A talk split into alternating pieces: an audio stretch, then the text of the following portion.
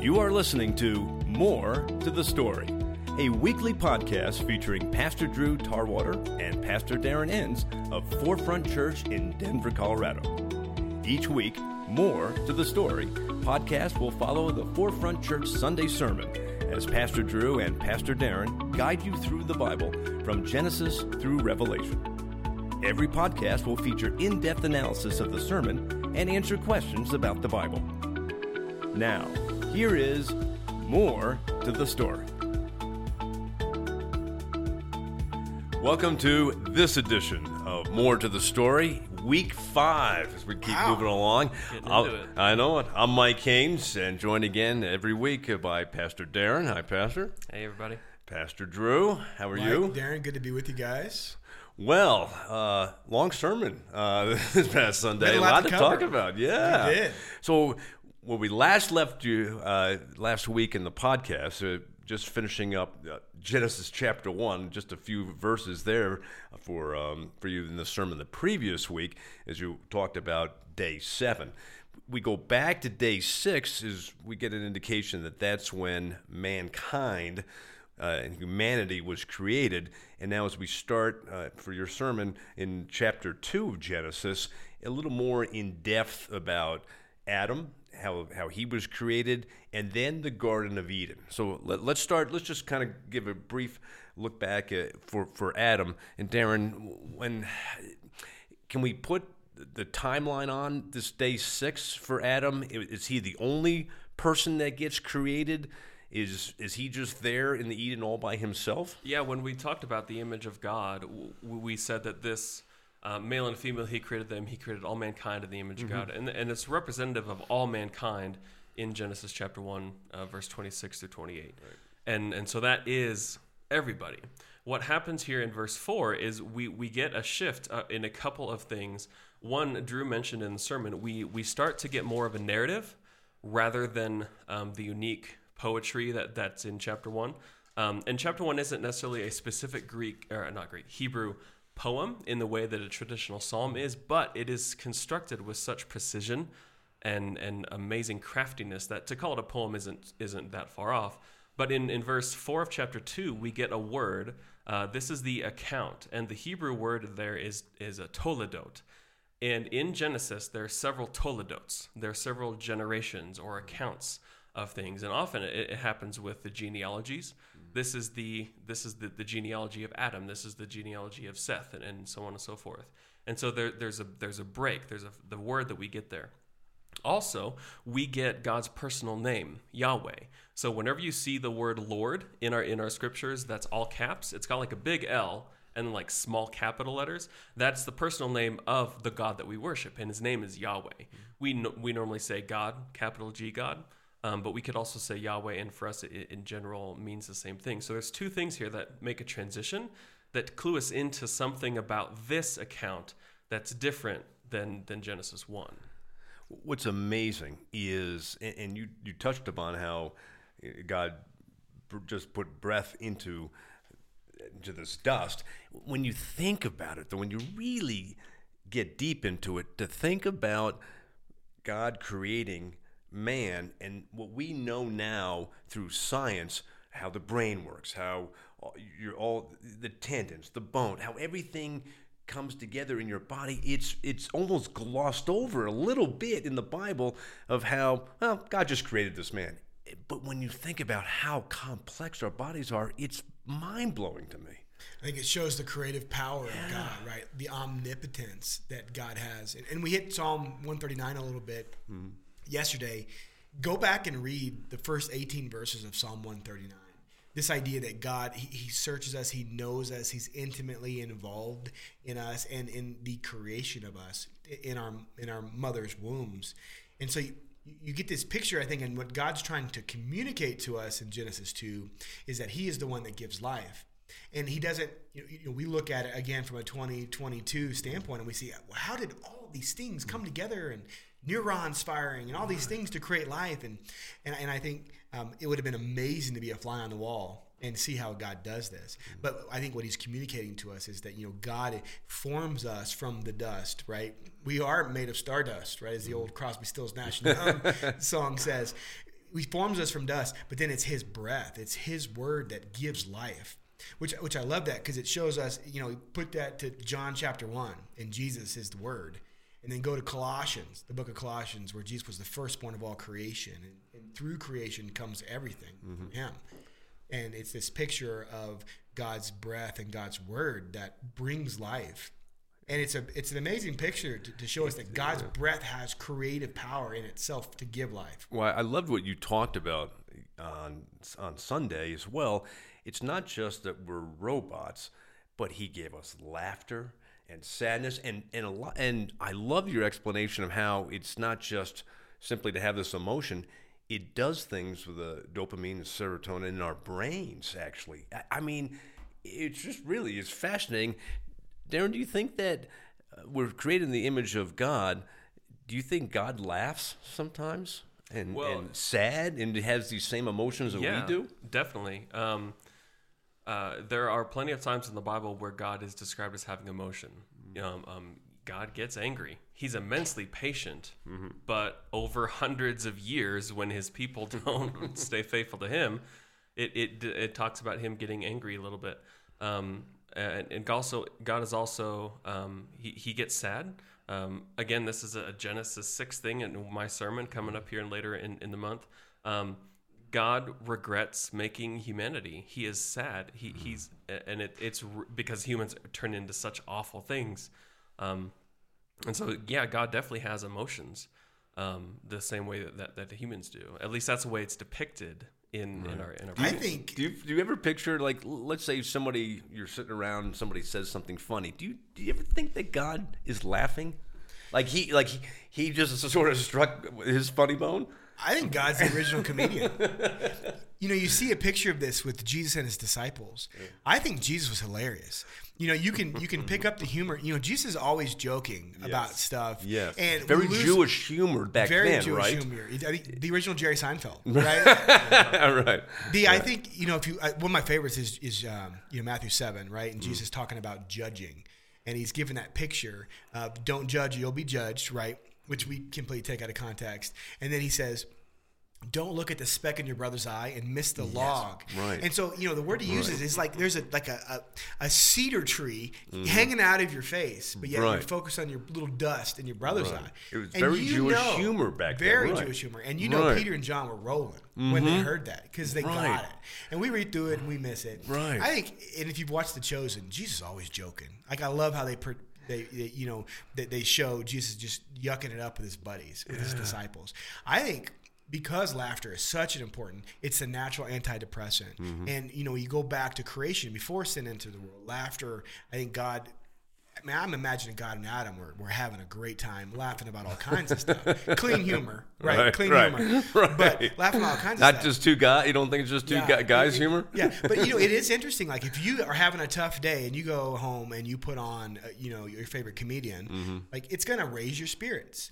Or you go watch blooper videos, right, of, of baseball catches or mountain bike crashes or whatever, and, and of course nobody gets hurt in the filming of these things. It's gonna raise your spirits. I think God, it's part of God's design for us. And Like we talked about serotonin and cortisol right? Like in God's perfect creation, the the ability to balance those chemicals that He gave us are perfected. And we've lost that because of sin and the fall of man. But I think there's some truths in there that we can utilize to help us find, you know, a nice balance still.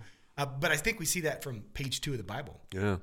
We're going to get into Eden. I think we're going to spend a lot of this podcast talking about Eden, where it was, what was it really like, about the tree. Before we do that, Darren, Adam is there in Eden, and we'll start talking a little bit more about what Eden is. What kind of emotions do you think he's going through? He's all by himself in a sense, but is he talking with God? Is he having discussions? Is it is he hanging out? What's or is he? Because they talk about how he felt lonely. We'll, we'll get into next week uh, Eve being created. But what do you think's going on with Adam at this time? I don't know. I'm not a psychologist um, or counselor or anything like that. And and it's as I look at the scripture that that as you mentioned, it really gets into it next week because that's when the animals come and like, hey, let's find someone to help you, Adam. Well, the animals come and no no no helpers found, and so he creates Eve. Um, uh, to to be his helper. So, uh, but right here, I, I I do like the intimacy that Drew talked about. Um, you know, God is intimately involved with the creation of of Adam here. Uh, now, an interesting thing about about Adam the man, Adam the person, uh, is that there's a question in scholarship of when does this person or when does this man become a, a, personal being? Because the word for Adam, as we've talked about, is Adam. That's the, what it is in the Hebrew, but it's the same word that's used. Um, let us create mankind in our image. Let us create Adam, Ha Adam. Um, and here it says, the Lord God formed Ha Adam from the dust. So it's the same word. So when does it shift from becoming a representative of all humanity, as it does for sure in Genesis 1? And then when does it become a, a singular person? As I talked about, because there's something different about the, the, the narrative here, the, the, the Hebrew in chapter 2, verse 4, where it starts. Uh, a lot of people do think, and, and I think rightly so, that here in chapter 2, it becomes a person. Some people think it happens later on, like somewhere in verse 20, I think, um, where like for Adam, no suitable helper was found. It's like, okay, there is the person of Adam. But um, I, I'm not sure it, it, changes our meaning a whole lot necessarily. Um, but I, I, as far as emotions, I, I don't know. I think yeah, Adam was was he was new. He was probably experiencing things for right. the first time. It's like this is cool. there's, there's, no sin either. So I mean, right. how, how could he be having negative feelings? I don't know. Yeah, I, I know. It's interesting to think about. It's yeah. like if you ever go to the movies by yourself, mm-hmm. you know, you don't know how to feel until you, you talk. to You really aren't else. sure. Like when I yeah. saw Star Wars, I was angry and was like, oh, I need to talk to somebody about this. Yeah, what's like Episode Eight? I, I, was not a fan, but anyway, yeah, you don't know you don't, what you feel. But he had God there. Yeah. So you know, imagine being a kid and you're hanging out with your best friend, mm-hmm. right? So I don't know that God. Or he also has no mom or dad. Right. Earthly mom. Earthly mom or dad. I don't know that Adam recognizes that he's by himself. Because I think he's made it, uh, he's with God in in paradise, right? In in this garden that God has placed him, and I don't think he has a previous experience to go off of. You know, he didn't. It's not like he was hanging out with his buddies and all of a sudden he's he's stuck at home quarantined. You know, I, I, think he, he's with God and he's feeling he, he's feeling great because he's in the presence of, of, of his dad, right? He's in the presence of his his creator in that moment. Um, I think when we'll get to this next week when God starts to bring the animals in, and we st- he, he's revealing to Adam something. I don't want to tease it out. He's revealing to Adam his need for a companion, and so at that point, I think Adam begins to feel loneliness because he goes, "Hey, you know, cows, tigers, horses, they all have a companion, but I don't." And God's revealing a deeper truth to him in that moment. But I think for, before that, right now, we see Adam. Adam's hanging out throwing the football with God, right, and they're having a great time. right, playing catch. It's a field of dreams moment. They're yeah. they're in Eden. Let's talk about Eden. This is so fascinating. Throw the big question out. Where was it? It, it was here on Earth, right? Right. Okay, we know we're, we're positive about that. It was created on Earth. Where? Where do where do the experts and, I, and when I say that, I mean you too. think think that Eden was. Well, there's some some serious experts out there, and depending upon what commentary you read, you're going to get a different picture, and depending upon what website you look at, you're going to get a different map, right? Because we really don't know. Nobody's found it. Like people have spent their lives looking, just like people have spent their lives looking for Noah's Ark. They spent their lives looking for Eden. But what we do know is that there's four rivers. Yeah, and it talks about that in, in the scripture, starting in verse 10. There's a river watering the garden flowed from Eden. So remember, Eden is a place, and then there's a garden in Eden. And so there's a river that's flowing out of this uh, garden that waters the rest of the world, really. And so, verse 10 a river watering the garden flowed from Eden. From there, it was separated into four headwaters. So, it's going to talk about the names of these waters. So, in this narrative, there's one river, and it separates out into four there are four rivers. There's the Pishon, the Gihon, and the Tigris and the Euphrates. Three of those are identifiable. Two of them for sure. Tigris and Euphrates. We know where those are. That's in modern day Iraq. And a lot of times, um, when someone has to claim the the birthplace or the cradle of humanity, that's where the ancient Sumerians uh, really started to show up. What 3000 BC or yeah, 5000? Yeah, yeah, Mesopotamia, ancient Mesopotamia. They've found you yeah. know artifacts from what they think is the first civilization. Interestingly, as Darren said, near the Tigris and Euphrates rivers. Yeah, which is modern day Iraq, um, in, in, in the Middle East there. And then the other one, the Gihon, is the name of a spring in Jerusalem. And in this narrative, that flows south to water the entire land of Cush, uh, which Cush is identified elsewhere in the Bible as Egypt. So think, you know, the, the Nile potentially, but the Nile doesn't start in Jerusalem. You know, there's no river that flows from Jerusalem to Egypt. That that doesn't happen. So already we're kind of in trouble. And the fourth one, the Pishon, there's a lot of debate. No one really knows, but it's a land with uh, it, it's a land rich with precious metals and jewels. And so the the key thing to note that this is the region where, where it, like all of this stuff gets its water from God. And so this water, all four of these waters, are flowing from the same place, even though not literally geographically, but theologically, the place where God created humanity is where this river flows that waters the rest of the world, that provides life. Because God, once again, He's all about life. Mm-hmm.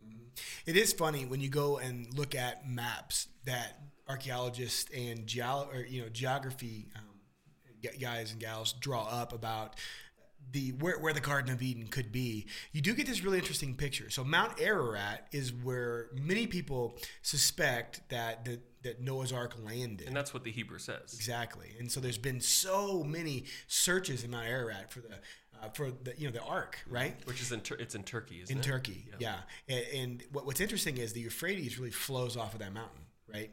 And so then you have the Tigris as well, and then you have this kind of mysterious river that you're, you're kind of curious about, and then this river that potentially could be Egypt. And a lot of people say, hey, what what God could be doing here is He's giving us um, this idea of the borders of the Promised Land, uh, of where He's going to send His people to right? And he's going to kind of frame out this this picture uh, of where that will one day be the land. And, and you know, some people will go to say, you know, the Bible is either about people or land. You know, if you bring these themes together, right? It's God, people, and land. And so very early on, you got God talking about land, but we've never been able to pinpoint it and, and put our, our fingers on it. But it, it is really a, a fun idea to think about. Like if you look at a map Uh, of Iraq, modern day Iraq, Mediterranean Sea, Egypt, um, Turkey, you do have that area where you have story after story of God's people, you know, Abraham, Isaac, Jacob, God's people coming through and wandering in the wilderness, and, and then the nation of Israel camping out right? And so I think there is something there. It's just hard to, to you know, put it in a box. I think the, I think the idea that Darren said, more of this idea of that, that God is the one that creates and gives life, mm. and He's given us this picture of how He gives life. We can get into the weeds a little bit trying to find it where it is on a map. Oh, if God wanted us to know, we would have found it already. Right, but it's clearly a warm area. There's we don't have four seasons. Right.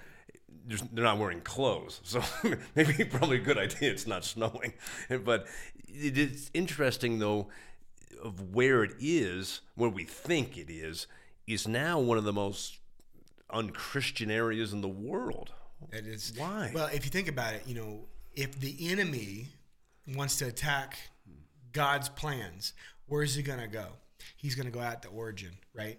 And you see this battle that is taking place. I mean, just look at you know the battle, even modern day, between Palestine and Israel, right? Um, in Jerusalem, where the temple was, what's there now? There's a mosque, and so this this land has been fought over since Ishmael and Isaac, right? I mean, way, way, way talking thousands of years ago. And so this is a battleground for the world. But it is interesting to think about it. Why would God? We joked earlier. Why wouldn't God pick San Diego? That's right? I Like. Why did God? To me, pick- that's the perfect place right, to live. Right here. You know, why didn't He pick the Swiss Alps or something? Right. But and, and this is total speculation. But could it be that God put man in an environment where He wouldn't need to deal with the cold? That he wouldn't need. He, he could go in and live in an area where it was warm enough to live outside, right? To mm-hmm. camp all the time, mm-hmm. where trees and, and, and bushes and, and fruit grew and vegetables grew abundantly because of that of that kind of uh, equator like terrain mm-hmm. and temperate zone. I think God had a plan. He knew that one day we would build, you know, wonderful log cabins in the mountains and be able to uh, wear Patagonia jackets. And, but at this time, Adam didn't need all that because he was in the perfect place. And historically speaking, it, it makes sense that, that humanity would first really develop cultures in those locations. Um, and it was really the, the invention of irrigation um, that, that allowed them to be agricultural, that allowed communities to produce so much grain that they had to store it, which means you had to come up with administration systems and all kinds of stuff to to be able to store your grain and then distribute it again if you had a bad harvest. And so the, the cradle of humanity, starting in Mesopotamia, makes sense because the land was very fertile between the Tigris and Euphrates. Um, and and that's really where, where things started. Now we know that hu- humankind is immensely adaptable. You know, we the, the Inuits have lived in, in Alaska and in extreme north for who knows how long. I don't know a long time, and they're very adaptable. You know, so it, it's not necessarily that God had to plant them in this place. He would have taken care of us, you know, had we been in, in the North Pole as well. But the, the idea is that, just historically speaking, makes a lot of sense that you have agricultural irrigation communities first popping up around this place uh, in And Mesopotamia. It's a great point. If you think about it, I'm an ancient Near East reader. I'm a um, I'm a Hebrew person that has been rescued out of Egypt, and now God's telling me where I've come from, and He's giving us now these rivers that we're going to recognize. Right? Chances are, I recognize one of those rivers as being a river to Egypt. I recognize the Tigris and the Euphrates, and I'm seeing that there's He's He's telling me that I'm going to get ready to go to this promised land, and now He's kind of framing out these this area of the world that I've heard of before, which is in the region that I'm living in now. So while you and I want God to be specific and say, "Ooh, it's this degree latitude and this degree longitude," I think God is saying, "Hey, this promised land I'm getting ready to take you to, this is there's this place called Eden that God created, and created mankind in there, and and we deep in our hearts have always been trying to get back to the garden, and so now I'm going to take you to this beautiful promised land." And it's going to be in this region that God created to originally put mankind in. So I think there's there, there's some there's some picturesque things going on here that that the ancient Near East readers would have picked up in context that you and I just want more specifics on that God doesn't give us. Is there any indication that heaven will sort of be like the Garden of Eden, or is that? You know, is you- it because then you hear about roads paved with gold, and you hear you know there's there's gold things. here. That, know? that's where the, the Pishon comes from. In verse 11, it says, The name of the first is the Pishon. It, it winds through the entire land of Havilah where there is gold. Hmm. But there's gold in Eden and there's gold in heaven. So there's lots of precious jewels. And, and like the tree of life is going to be in, in, he, in, Yeah. in heaven as well. I, I think this, this is a picture of heaven. I think this actually is heaven because it's where God's presence dwells with man in, in fullness. And it's only after the sin enters in and Adam and Eve disobey that, that they're removed from God's presence in heaven. Now, also in Revelation, it talks about a city, and so there's this development from a garden to a city where human humanity makes communities. Um, but this is definitely like what it will be like in heaven. I think there is. I, love the way you said that, Darren, because I think when you think about what Jesus came to do, is He came to bring and restore paradise. Mm-hmm. So this is paradise. This is the we joked yesterday. This is the Lego box, right? It's the, what the Right, Lego right. box looked like before it ever got built. And then Jesus is going to come restore paradise, and you do get this imagery. So in verse nine, you say, "Out of the ground, the Lord sprung up every tree, right? Good to look at, good to eat, and the tree of life was in the midst of the garden, and the tree of the knowledge of good and bad." And then in Revelation 22, you get this picture that when Jesus has uh, restored everything, that you're going to have the tree of life, but it's actually now the river. There's a river of life flowing from the tree of life that flows from the throne of God. And so there's that imagery that ties in. Jesus has come back and make all things right one day, and we're going to be back in the garden. Now, it's gonna again a lot of that's imagery, like you say, streets of gold, and and but I think you do see a foreshadowing of heaven here, and like Darren said, where God is, that you know God resides, God's presence resides, that's heaven. And so here you had the garden. One day we're going to have paradise restored. And it's going to be very much like the original garden. One thing I found interesting uh, in your sermon and then reading, like say uh, verse um, 15 of the second chapter, that God put man in the Garden of Eden as its gardener to tend and care for. And the reason I'm bringing this up is this is not a case where he where you're just kind of laying in the grass and eating figs and just hanging out. Chasing butterflies. right. Or just throwing the ball up in the air to yourself. But you're working. Why is why do you think that's important to God that Adam has to work and, and we read about in heaven we're we're not going to be just sitting on the cloud you know you know uh, playing the harp we're it's going to there's going to be work I've to be always done. ha- I've always hated that image. I, I don't, is it a Far Side? I don't know there's, what it is Yeah, it's but, it's- but, it- but Yeah. boy it just it, it's everywhere though isn't it right so you're, you, we go to heaven we get a harp we go to hell we get a harmonica like no that's that's not how it is really? if Well, Mississippi I- John it- Hurt, you know, he might argue with that. Well, I was going to say if it's like Ireland, it'd be uh, if heaven's like Ireland. My parents always said it was. right. you'll have a, you'll have the harp. But why, why do you think that's important? That that there's work to be done. I think God designed us to work, and I think God is communicating to the very you to, to His people very early on. And Matt, and remember, these Egyptians, came, the- these Israelites came out of Egypt where they worked 24 hours a day. Mm. Right, right, not really, but you know they worked every day. They never got a day off. They never got a vacation, and so they their, their view of work at the time probably was pretty bad. And I think God also communicated, hey, when I created mankind, I created Adam. I put him in the garden, and I gave him a job hmm. showing us that we are designed to work. And, and, and I, I think, you know, I joked yesterday, you go on a long vacation, when you get back, you're like, I need to get back to work. Right. Because there is something written on our hearts, right? Um, Paul says in, in Romans 1 that the, God's invisible att- attributes are clearly seen. And so I think he's communicating a lot of truths to us in that. But one of those truths is that I think we are created to work.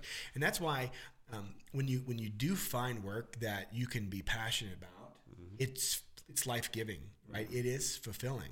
Now we've all had jobs where we didn't love those jobs, and where all we could do was think about something else to do.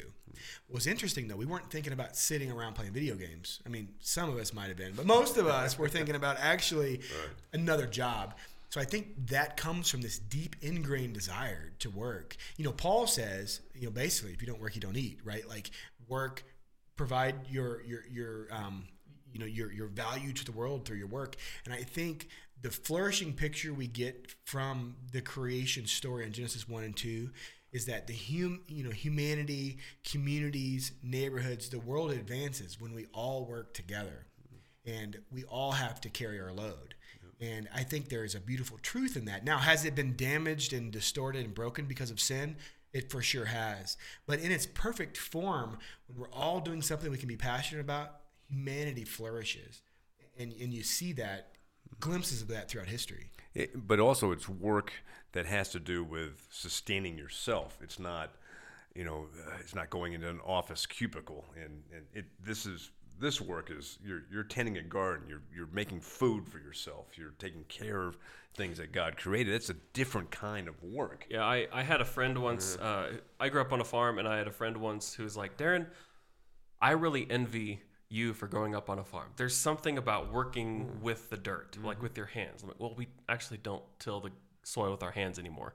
But anyway, um, yeah, there, there's something unique about you know being a farmer, being a gardener, and doing that. However, um, there is something else that I, I want to pull out of this. The words used for tending and, and working here um, uh, working and keeping in verse 15 the lord god took the man put him in the garden of eden to work it and to take care of it that's the niv the hebrew behind the word work is eved and the, the work uh, or the, the word behind um, take care of it is shamar um, to work and keep or work and guard those words are are used v- variously in other places but it's also used when God is, is describing what the Levites and the priests are supposed to do as they work and keep the temple and as they work and keep the tabernacle. It's it's priestly language where Adam here is is put in this place to to work and to protect and, and to serve and to do a lot of these the the aved I, I think I misquoted Av, uh, avad is the verb to work and eved is a noun for servant. Um, and so the, the idea here is that that the Lord God put put the man in the garden to to serve him, to work for God, to to continue what God is doing uh, for those other things. And so there's also narratives and stories that will look back to this story where someone's working and keeping like well that that's an eden idea that's what the, mankind's original purpose was And I think when Paul is is writing in Colossians 3:23 about when you work do it for God, it's this idea of calling and it goes all the way back to the garden. That God has given this calling on our life to to work for him. That could be as a priest, that could be as a carpenter, it could be as a salesman, what, whatever. But this idea of work heartily for the Lord and not for men. And so very early on, you see Adam with his call on his life to work, to tend, and to keep it. Because remember, day six, God has given mankind dominion. Keep it well, tend it well, care for it well. and that's a that's a huge calling on our lives, no matter what job we have. So we've seen so far that we're we're supposed to be kings. We're supposed to rule. That's what the image of God is about. And now we're seeing we're supposed to be priests. We're supposed to work and, and keep and serve our, our little area. And um, Jesus came to be the perfect king, priest, and prophet those three roles were separated out in, in the, the role of Israel because there was a king, there was a, a, group of priests, and then there was a, a, separate group of prophets. But Jesus brought all those roles together. Mm. Um, and we see these roles are being played out early on in humanity. Uh, so it, it's really interesting to see those roles. I'm not sure like where the, the prophet comes in. I think isn't Moses one of the 1st mm-hmm. big prophets? There's something yeah. else, and I'm, I bet in Genesis I don't know about. But those three roles that Jesus perfectly fulfilled are are visible here in the garden. And then as his as his followers or as his witnesses that we see in Matthew 28 and Acts 1, you see Peter capture this in 1 Peter 2. My favorite verses, verse 9, but you are a chosen people, a royal priesthood, a holy nation. Yeah. And so a people that are of God's possession who are going to proclaim his excellencies um, because he called us out of the darkness and into the marvelous light. And so, as God's people, we regain the identity of people, a nation, a priesthood. And so, being a priest doesn't mean that you have to walk around with crazy robes and, and you know cool ephods and all these things. It's it's a servant of God, mm. right? And so we are God's people, His servants. So it comes full circle. Jesus comes and and and and, and encapsulates all that for us, and then that becomes our responsibility as His followers. I love how also God has given us still to this day a, a, taste of what paradise must have been like in that garden. I mean, if anybody, if you've been to Hawaii, mm. and, and why I think it's a reason why people will take vacations to Caribbean, uh, Fiji Islands, Hawaii. I think there's something inside us that has that desire. It's the ultimate vacation, isn't it? It's the ultimate a, feeling of, oh, this is paradise. Yeah. I, I, know I have felt that way in Hawaii. That you just go, you just get this touch of what Eden must have right. been like. Yeah, I think there's, there's, this desire yeah, to feel that again. Yeah, desire. Exactly. There, there's this desire for beauty. Um, mm-hmm. In our next steps group yesterday, uh, one of Drew's icebreaker questions was, "What's your, your the most beautiful place you've ever been to?" Yeah. Most people said it was Colorado. I know, like great. hiking in. That's yeah. one reason that, that a lot of people are, are coming here. Yeah, you know, in Ecclesiastes. Well, they haven't been 3, to Hawaii apparently, or Bora Bora. Ecclesiastes. I haven't been there. Or downtown Detroit. Yeah, right. right. Ecclesiastes 3 says that uh, eternity is written on man's heart. And so I, I, think in many ways, we've got a picture of paradise is written on our heart of what we were created to live in and what the world was created to be like. Mm-hmm. And so because of that, we groan for it. And we know there's this deep seated mm-hmm. desire inside of us for right. something better and something more beautiful. Mm-hmm. And it starts, I believe, right here in, in the garden in Eden, right? Mm-hmm. That's going to point us forward to why Jesus needed to come back and restore everything back to paradise. So we're just teasing at the very beginning of the story, but God packs so much into this these you know few verses in chapter two um, that we could spend you know a month unpacking it. Fascinating. Well, we've run out of time, but I just want to preview for next week.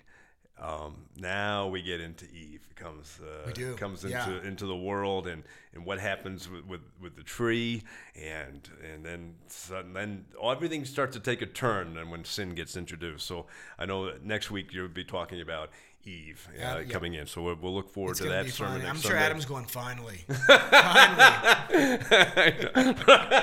For a variety of reasons. right. exactly.